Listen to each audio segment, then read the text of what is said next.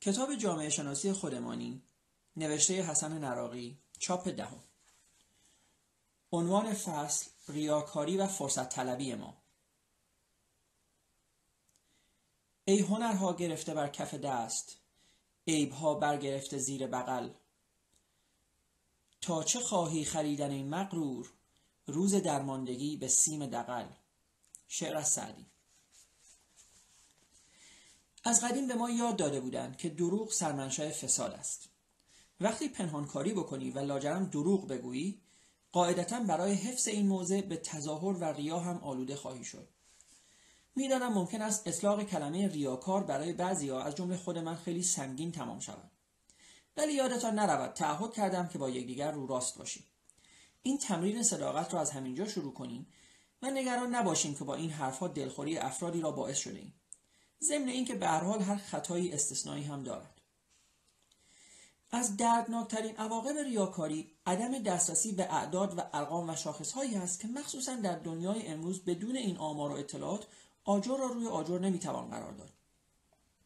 شما در حالی که میزان مقبولیت یک دولت یک حکومت یک نظامی را یا یک نظامی را به درستی نمی‌توانید تخمین بزنید چگونه می‌توانید روی تصمیم گیری های همین دولت همین حکومت همین نظام و نتایج پیش بینی شده آن حساب باز کنید اهل گزارش و آمار و اطلاعات مکتوب مهر و امزادار و خانا که نیستیم از ظاهر لباس پوشیدنمان و اصلاح سر و صورتمان هم که نمی‌گذاریم کسی بفهمد چه کاره ایم.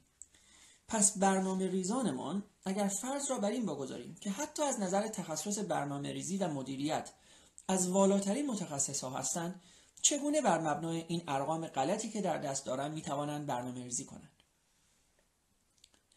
از بارسترین مقوله هایی که به قول دوست و دشمن روی آن حساب نمی‌توان باز کرد همین آمار است.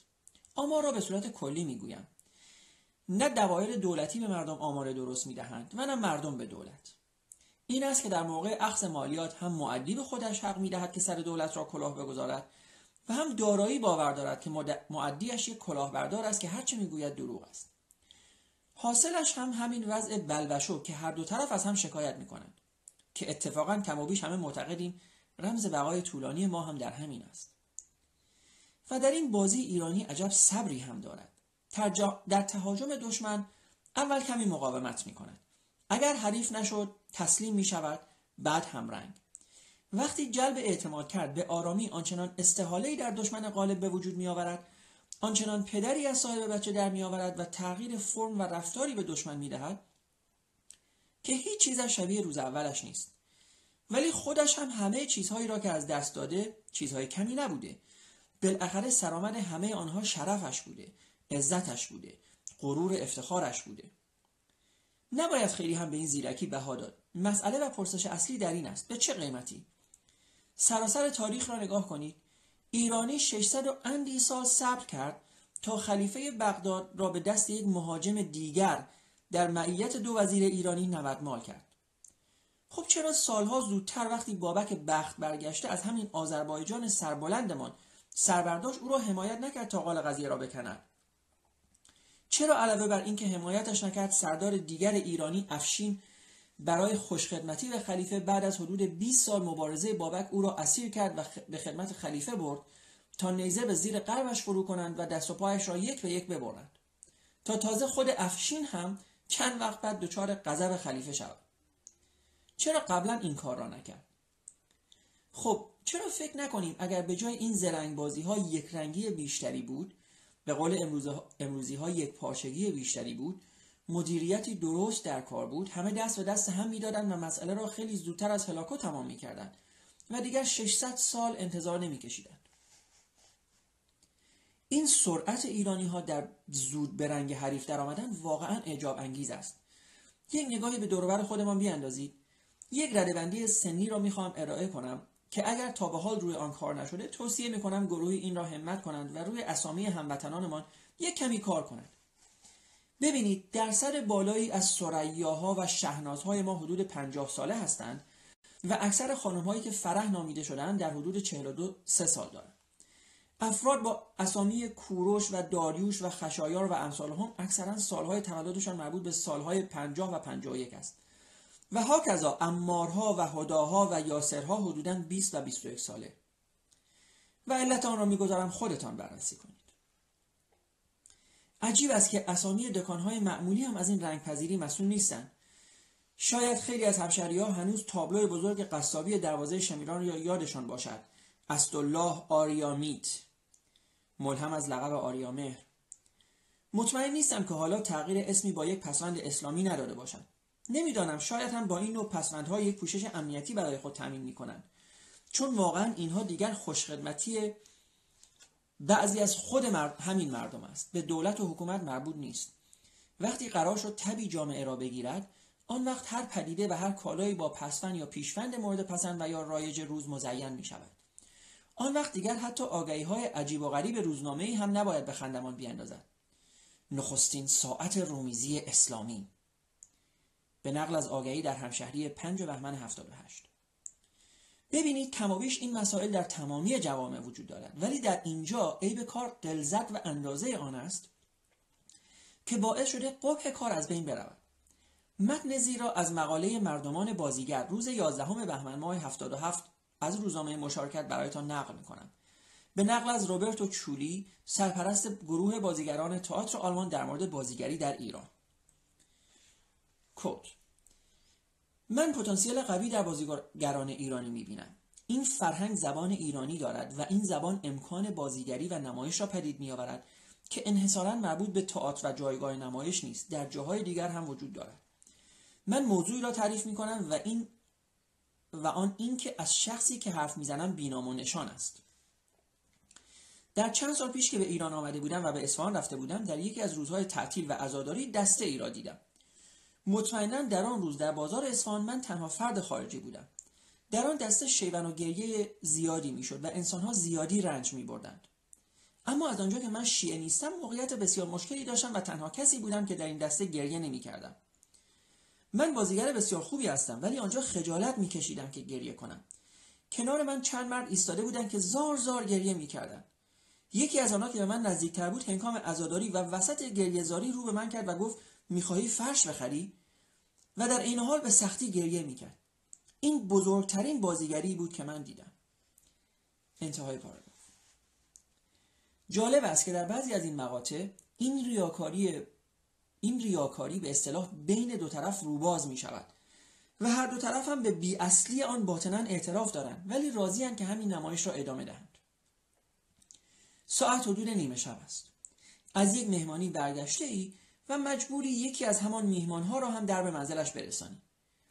به محض اینکه رسیدی آقا شروع می کند به تعارف کردن که حالا یک چایی و و جنابالی با سماجت تعارف می که نه انشالله باشد برای وقت دیگر. در صورتی که هر دو به خوبی می‌دانید با زن و بچه خواب محال است حتی برای یک حاجت کوتاه چند دقیقه بتوانید به داخل بروید. ولی خب چه ضرری دارد؟ هر دو طرف راضی از هم جدا می شود درست است. خواهید گفت این تعارفات از خصایل مهمان نوازی ایرانی است. ولی خودمانیم این دیگر میهمان نوازی نیست. میهمان به بازی است. و در چنین شرایط بازیگری است که کمتر کسی می‌تواند تعداد واقعی دوستان و یا حتی دشمنانش را بشناسد و بر مبنای آن حسابی برای زندگیش برقرار کند. این است که رئیس اداره تازه وقتی از اداره بیرون رفت می‌فهمد که تا چقدر بین کارمندانش, محبوبیت و یا احتمالا منفوریت داشته تا خودش نرفته معلوم نمی شود. یک نمونه از فرصت طلبی ایرانی را که در این حال خارج از جذابیت هوشمندی همین ایرانی نیست برایتان نقل می کنم. دم درب یکی از دوایر دولتی داخل شهر مردان آسین کوتاه را راه نمی‌دادند مجسم کن با این گرفتاری خودت را از پس یک ترافیک آنچنانی مرخصی آنچنانی و هزاران مسئله دیگر به دروازه مقصد رسانده ای می‌گویند آستینت کوتاه است و راحت نمیدن چاره کار را دربان با یک اشاره کوتاه نشانت می‌دهد. بعد باید یک پیراهن آستین بلند برای چند دقیقه کرایه کنی یا از همان مغازه یک پیراهن دیگر برای یک بار مصرف آن هم به قیمت دلخواه حساب مغازه بخرید. متوجه می‌شوید که در بسیاری از مواقع منافع مقطعی مجریان یک دستور ولو که این دستور در دوره‌ای به مناسبت ضرورتی و یا به تشخیص اشتباهی صادر گشته باشد مانع از لغو آن می شود بدون آنکه خود مجری کوچکترین اعتقادی به اصل دستور داشته باشد. البته کم و بیش ریا و تزویر در اکثر نقاط جهان به ویژه در میان سیاستمداران پدیده شگفت و تازه نیست. ولی مردم معمولی زیاد به آن آلودگی ندارند و در نتیجه به زندگی ساده و بیالایش خود ادامه می‌دهند. ولی عیب کار ما اینجاست که در این کشور همگی به کار سیاست مشغول هستند. و وقتی مردم این کاره بودن از مسئول اداری که بالاخره برخواسته از همین جماعت است چه انتقادی دارید؟ میرزا علی اصغرخان عطابک با سه تا پادشاه قاجار در قبل و بعد از انقلاب مشروطیت کار کرد و در نزد هر سه صدر اعظم بود. ببینید تو را به خدا کدام بندبازی می‌تواند به این راحتی بندبازی کند. وقتی ناصرالدین شاه در حرم عبدالعظیم ترور شد جنازهاش را با نمایش اینکه هنوز زنده است توی درشکه گذاشت و آورد کاخ سلطنتی و اول کارش این بود که این شعر را برای مظفرالدین شاهی که سالها منتظر تخت بود فرستاد. چرا خون نگریم؟ چرا خوش نخندم که دریا فرو رفت و گوهر برآمد؟ ببینید واقعا خودمانیم شعر به قول, به قول امروزی ها تبریک دارد تسلیت دارد خبر دارد. تصویت شغل دارد تملق دارد و الاخر و یا در صحنه ادبیاتمان در حالی که قاانی برای زکام حاج میرزا آقاسی شعر می‌گفت بلافاصله با روی کار آمدن میرزا تقیخان امیر کبیر برای سرود به جای ظالمی شقی نشسته عالمی تقی. اصلا این موضع عوض کردن آنچنان باید تند و سریع انجام بگیرد که هیچ جنبنده ای در آن شک نکند. یک نگاهی به لیست اصلاح طلب های امروزی بیاندازید. خدایا بار الها به تو پناه می‌برم. لطفا به این اشارات دقت بفرمایید. مدارس غیر انتفاعی بانک غیر ربوی مشارکت مردمی. ببینید اینها همه از ظاهر نماهی های قابل انتقادی که از آن یاد کردم آب می‌خورند مفهوم واقعی مدارس غیر انتفاعی را فقط والدین بچه های همین مدرسه ها درک می‌کنند. یعنی چه؟ و هاکذا بانک غیر ربوی با بهره حدود سی درصد در سال که آن را هم با هزار کرشمه و ناز می‌دهند و نه به هر مقدار که متقاضی باشی و استحقاقش را داشته باشی. چون نرخ بهره ببخشید کارمزد در خارج از سیستم دولتی خیلی کمرشکنتر است. وقتی صحبت از مشارکت مردمی در یک کار است فقط مشارکت مالی مردم پذیرفته می شود شما کمک کنید پولها را بدهید. ما خودمان بلدیم چه کار کنیم و در این مورد مشارکت مردم را لازم نداریم. خب وقتی جلوی چشمت اینجور با کلمات بازی کردن چطور توقع دارند به بقیه کلماتشان هم احترام بگذاری؟ این نشدنی است. آن وقت می‌بینید که حرمت و تقدس کلمات از بین می‌رود و وای به حال مردمی که کلامشان را حرمت ننهند و از واجه های حتی مقدس سوء استفاده کنند. چندی پیش دیدم تلویزیون برای برگه های سلامت ملی با جایزه های بزرگ 20 میلیون تومانی اتومبیل ماشین رخشویی و غیره برای کمک به اخشار آسیب پذیر تبلیغ می‌کرد. خب معلوم است که این آگهی ها آدم را بلافاصله یاد مرحوم مستجاب و دعوه میانداخت. با این فرق که او خودش مبتکر این برنامه بود و این مجری کبی بردار آن اصل بود و این جل خب نمی شود یا واقعا فکر را به کار انداخت و یا ابتکارات تازهکری به کار برد و یا اینقدر شجاعت داشت که اعلام کرد آقا این کار خیلی هم خوب بود. من هم می‌خواهم آن را ادامه بدهم.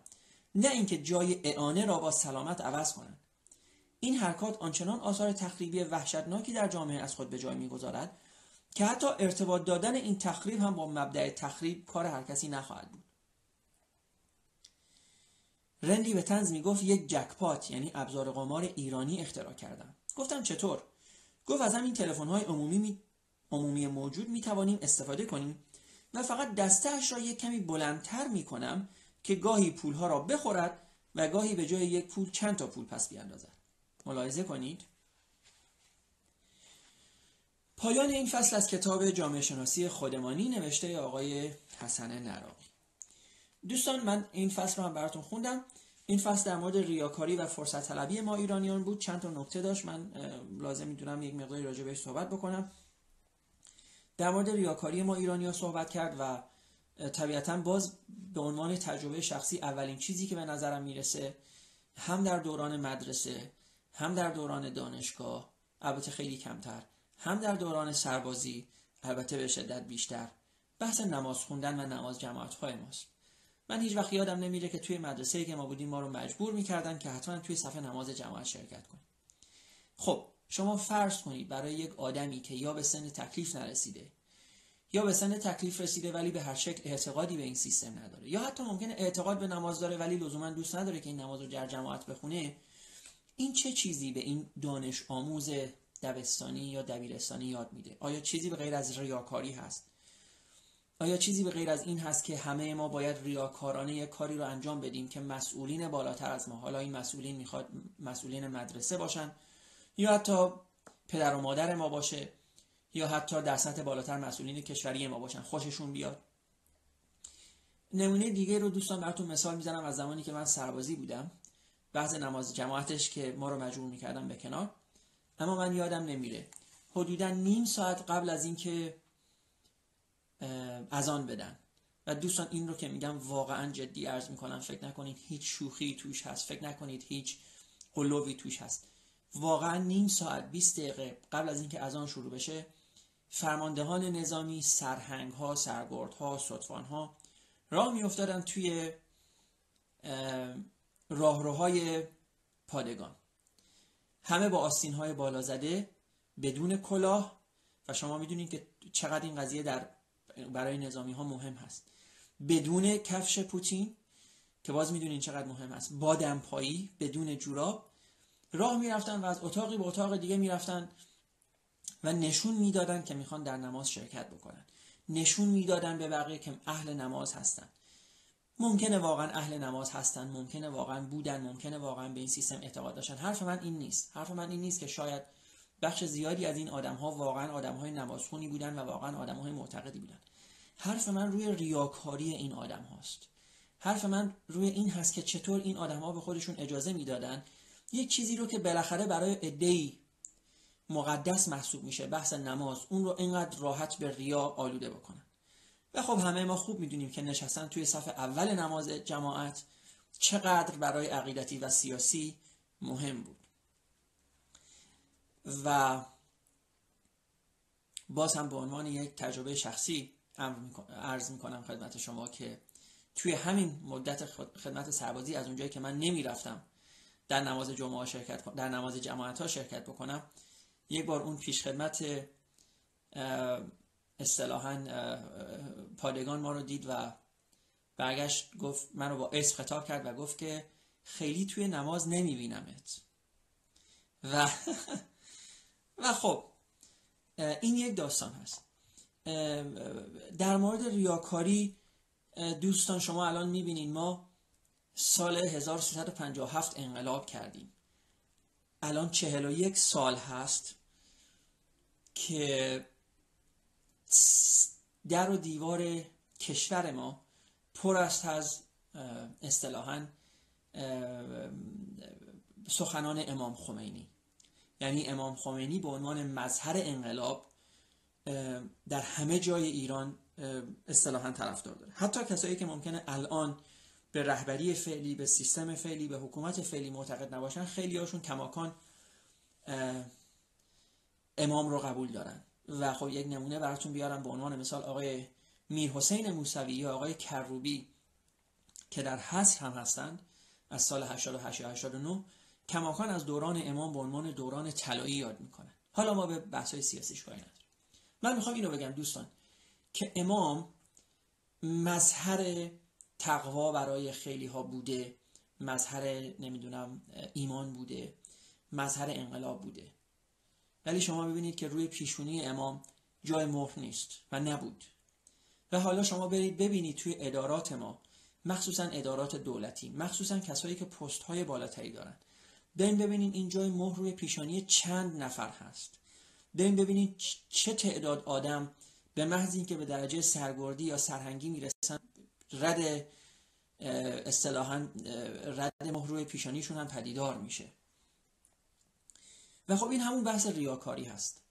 بحث نمی‌دونم نزدن ریش بحث گذاشتن ریش. من نه مشکلی با ریش گذاشتن طبیعتا دارم نه با ریش زدن. ولی این که ما از ریش استفاده کنیم به عنوان ابزار ریا. این هم یک بحث هست.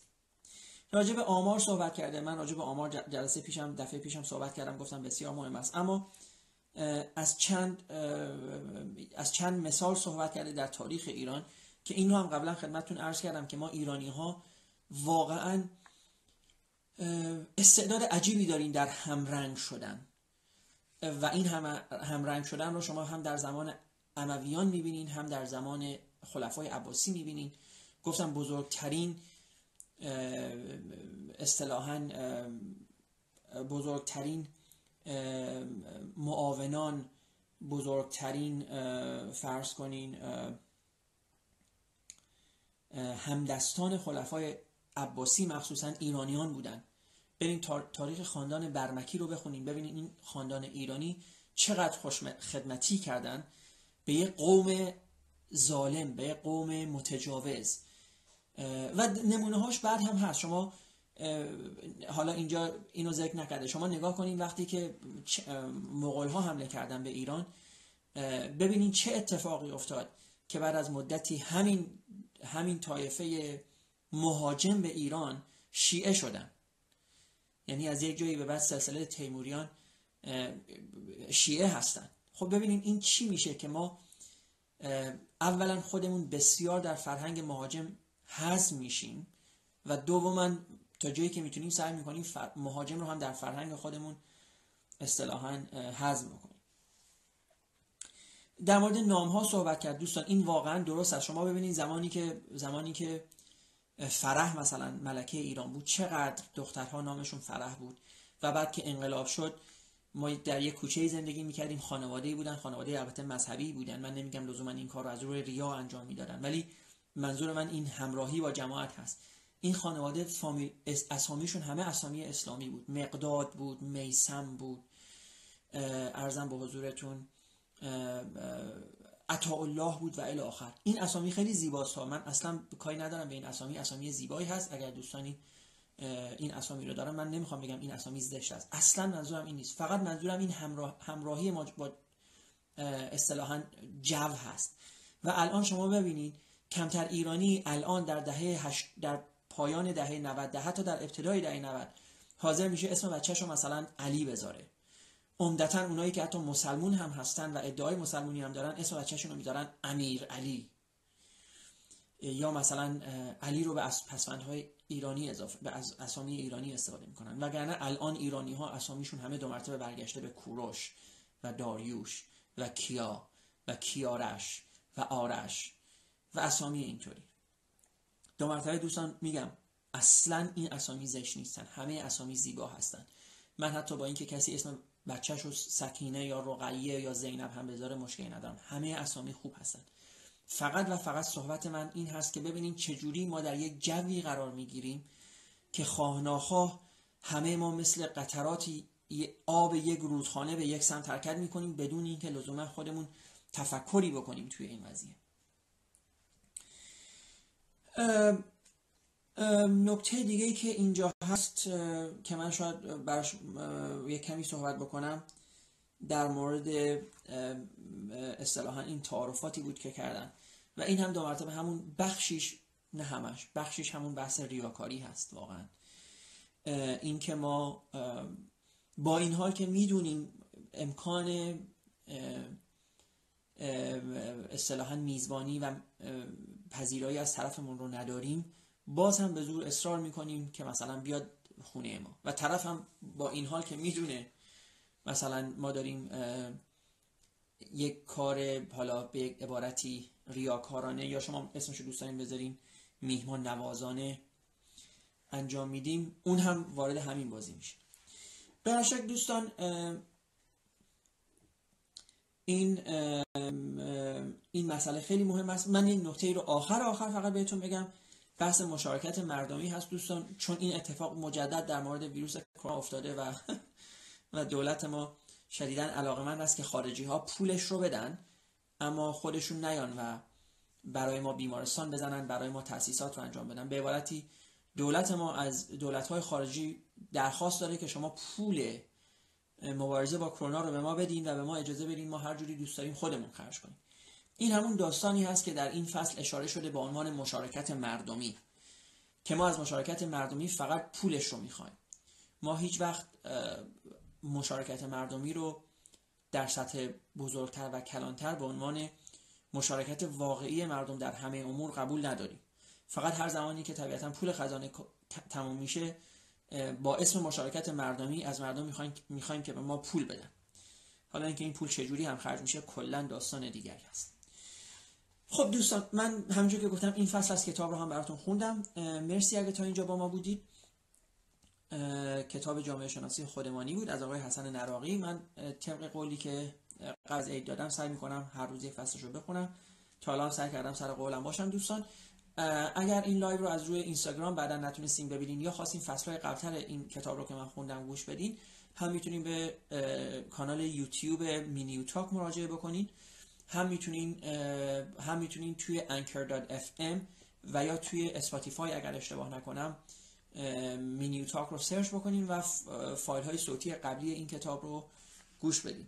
ممنونم که تا اینجا با ما بودین دوستان و روز خیلی خوبی رو برای شما آرزو